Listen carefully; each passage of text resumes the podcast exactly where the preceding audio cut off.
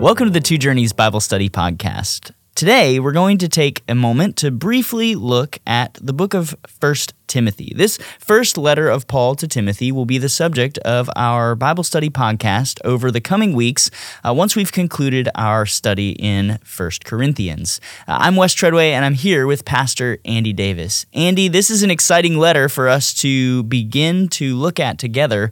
What are some of the main themes that we can expect to encounter as we walk through this great book?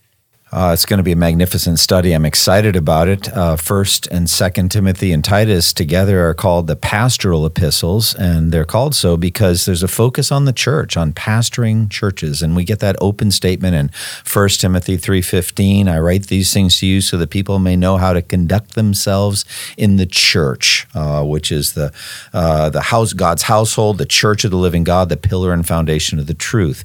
And so there's going to be a concern in this epistle for sound doctrine doctrine, uh, for the establishment of elders and deacons and the filtering of those individuals, who they are, uh, a zeal for prayer, um, a, a, zeal for the shepherding of people through various issues, vital issues. He's going to address wealthy Christians and what they should do with their money. He's going to address gender roles, which are so vital in the life of the church today. Uh, he's going to talk about uh, filtering elders and the qualifications, which has been vital in our um, plurality of elders in our church, mm.